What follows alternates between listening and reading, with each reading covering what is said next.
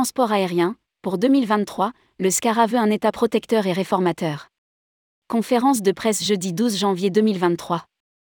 Jeudi dernier, le syndicat des compagnies aériennes autonomes avait convié la presse pour une cérémonie de vœux. Une occasion pour glisser quelques tacles aux ferroviaires sur le sujet environnemental mais aussi pour demander à l'État un soutien aux opérateurs aériens pour sortir définitivement du Covid et repenser le modèle économique du secteur totalement obsolète. Rédigé par Christophe Ardin le vendredi 13 janvier 2023.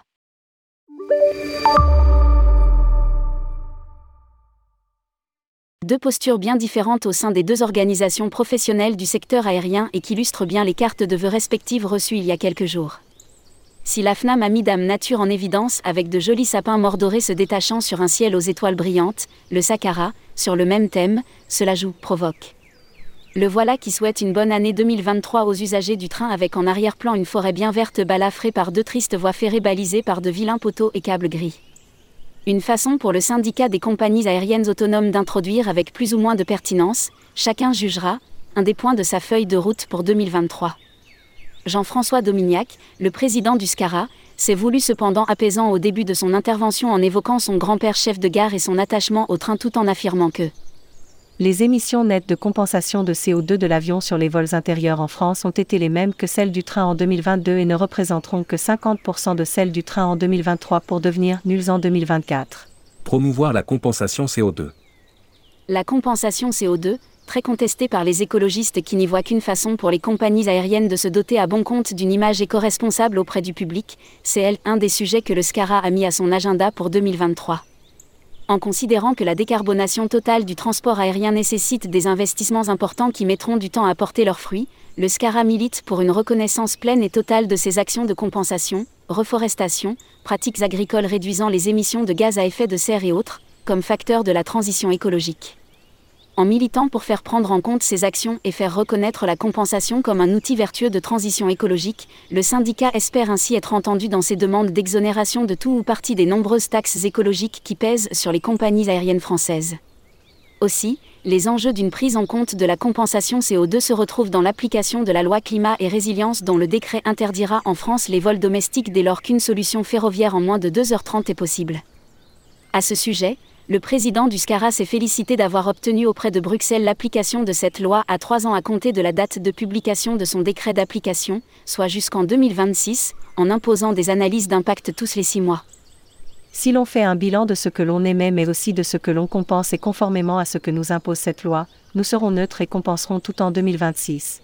Plus besoin alors d'interdire les vols entre Paris et Bordeaux. CQFD d'où une demande pressante du SCARA pour que l'État modifie son projet de décret relatif cette loi climat et résilience. Aider le transport aérien à sortir définitivement de la crise Covid. L'État n'en aura pas fini d'être sollicité en 2023 par les opérateurs de l'aérien. Se faire aider pour sortir définitivement de la crise du Covid est également une demande forte du SCARA pour l'année 2023. Rappelant que la crise sanitaire n'est pas terminée, nombre de transporteurs aériens sont encore en difficulté à déclarer Jean-François Domignac. C'est le cas notamment de ceux qui aujourd'hui, en plus de devoir affronter l'inflation générale de leurs coûts et notamment du carburant, et de rembourser leurs prêts garantis par l'État, PGE, loin d'être gratuits avec la hausse des taux actuels, doivent encore affronter la concurrence rude de certains majors internationaux abondamment aidés par leurs propres États, qu'ils aiment soient ou non actionnaires. Allusion à peine voilée à la situation d'Air Tahiti nuit adhérente du SCARA en concurrence avec Air France. Se félicitant toutefois de l'aide récente apportée par l'État à Air Austral, aide approuvée par la Commission européenne, le SCARA demande à l'État de poursuivre dans cette voie, d'annuler la dette sur la taxe d'aéroport, d'annuler la dette sur la couverture du déficit de la DGAC, de tenir compte de la situation économique de chaque compagnie pour procéder au remboursement total ou partiel des PGE. Repenser le financement des missions régaliennes de l'État et celui des aéroports. Enfin, Jean-François Domignac souhaite que le modèle traditionnel de financement des infrastructures aériennes, aéroportuaires et de sûreté qui date des années 60 soit revu totalement. Une demande déjà formulée lors des assises du transport aérien, il y a trois ans qu'avait présidé Elisabeth Borne alors ministre des Transports. Un fiasco selon l'ensemble des organisations professionnelles. Le SCARA demande donc à nouveau l'ouverture d'une réflexion avec les partenaires concernés, État, transporteurs aériens, aéroports, estimant que les transporteurs aériens ne peuvent plus être systématiquement considérés comme les seuls contributeurs au renflouement des caisses de l'aviation civile mises à mal par le Covid. L'aviation civile a dû emprunter 2 milliards d'euros après le Covid.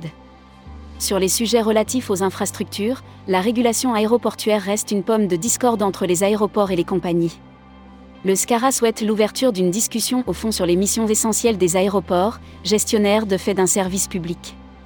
Il s'interroge notamment sur la tendance des aéroports à devenir avant tout de vastes centres commerciaux sans partage équitable des bénéfices avec les transporteurs aériens. C'est le fameux débat de longue date sur la double caisse dans lequel les compagnies aériennes souhaiteraient que soient pris en compte les bénéfices faits par les aéroports avec les boutiques pour modérer les taxes et redevances. Leurs clients, ce sont aussi les nôtres. Sans nous, ils ne seraient pas dans les boutiques. A ajouté Jean-François Domignac.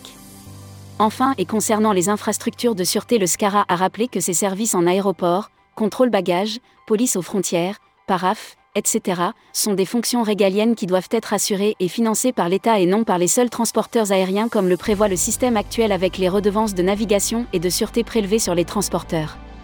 Pour 2023, le SCARA compte donc sur un État protecteur et réformateur. À propos du SCARA. Le SCARA regroupe 50% des compagnies aériennes françaises, basées en métropole et dans les territoires ultramarins ainsi que des sociétés d'assistance aéroportuaire et de formation. Le syndicat des compagnies aériennes autonomes, SCARA, est un syndicat professionnel qui a pour mission la promotion et la défense du transport aérien en France et de sa pluralité. Initiateur de nombreuses actions en faveur du transport aérien en France, le SCARA est à l'origine d'avancées structurantes pour l'ensemble de l'industrie au niveau national. Le SCARA anime également les réflexions sur les principaux sujets du secteur avec la publication d'études et de notes de réflexion.